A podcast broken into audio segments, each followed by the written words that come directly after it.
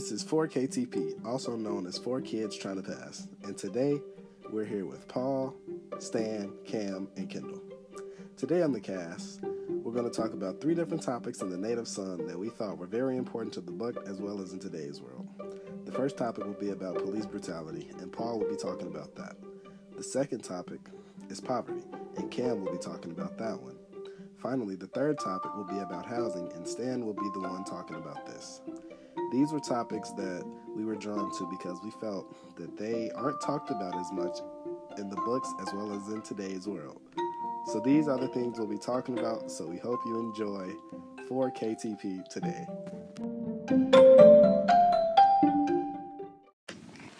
Hey, it's Paul, and I will be talking about the first topic police brutality. And I'm about to read a quote from Native Son that says Reports were current that several Negro men were beaten in various North and West Side neighborhoods. This was on page 244. And even in that quote below that, it says that the police had help from civilians, civilian white men that uh, round up and beat black men that they thought resembled Bigger Thomas. Uh, and police brutality is the constant oppression of those in America who are of the minority group and not the majority group. The police beat on black men that they find in Chicago neighborhoods for the pleasure of themselves. So they have a sense of power, and so that black people have a sense of fear to not do anything. Wright was trying to show us that this was an issue going on in Chicago back then, as well as it is an issue going on today, where the police will beat black men randomly and not have any penalties against them that happen or fi- being fired or anything like that. Uh, in the next article, uh, there's a quote that I'm about to read. The article is The Guardian uh, U.S. justice is built to humiliate op- oppressed black men, and it starts with the chokehold by Paul Butler. It says the former police chief of Los Angeles, Daryl Gates, once suggested that there is something about the anatomy of African Americans that makes them especially susceptible to serious injury from chokeholds. Because their arteries do not open as fast as arteries, arteries do on normal people. Um, the way the chief Gates addressed black people is just another example of how us black people are viewed by some white people in America. And it's completely wrong how we aren't even seen as humans, normal people in his terms.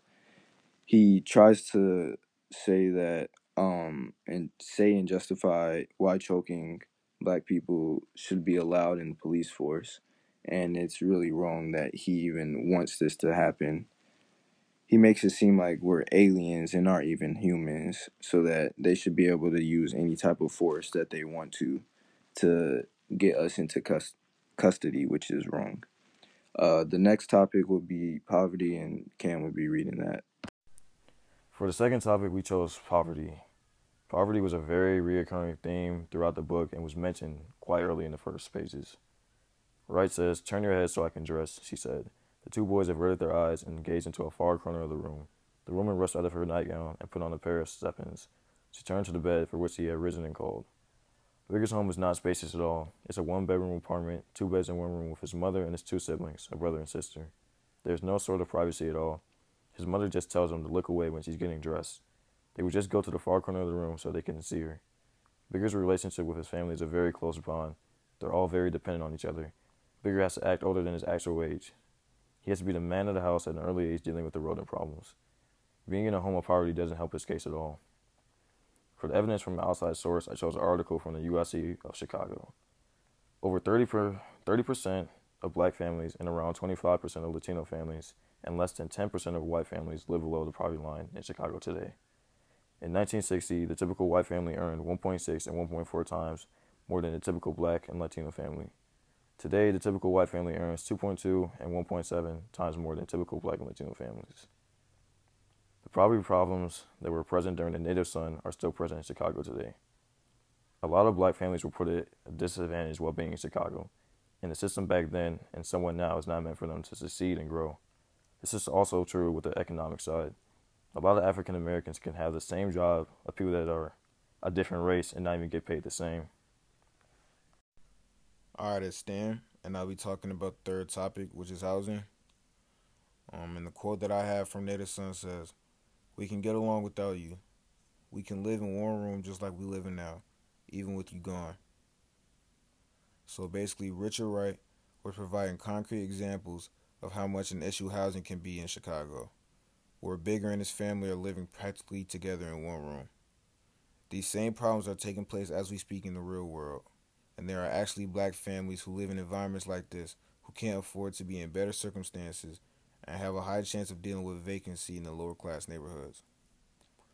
The article that I'm getting this quote from is called Chicago's Racial Ethnic Disparities, and the quote says, Black and Latino neighborhoods were especially hard hit in the foreclosure crisis, and large portions of some minority neighborhoods continue to experience long term vacancies, with as much as 10% to 25% of housing stock abandoned in places like Englewood and Riverdale.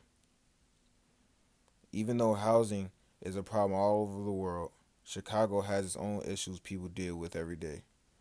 There are poor neighborhoods all over the city of Chicago, depending on where you go, and in some cases, black families aren't necessarily getting the benefit of the doubt. As we're coming to an end in the podcast, we'll just sum up some of the main points for everyone. As everyone can see, we feel very strongly about the topics we spoke about and think that these injustices should be spoken on in today's world.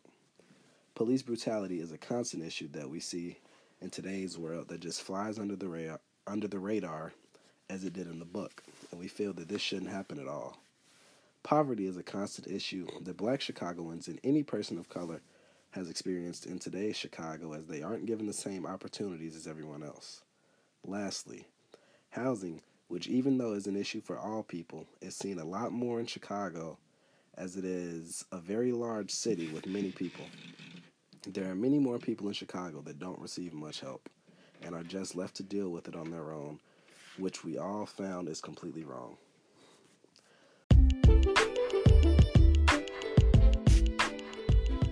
We think here on Four Kids Trying to Pass is that it starts with the people coming together and trying to help as many people as possible. We think that if more people of all skin colors come together to protest and try to bring these problems to light, that the government will start to notice and try to help with police brutality, poverty numbers, and housing issues in Chicago. These problems start to get fixed when everyone notices the issue and comes together to help. So we believe the more people are educated and that come to help the issue, the faster the issue will be solved. This is Four Kids Trying to Pass. We're glad you all tuned in to hear our podcast, and we hope we educated you on all the things you didn't quite know much before. We hope everyone who listened today has a blessed day, and remember to stay kind to everyone you meet.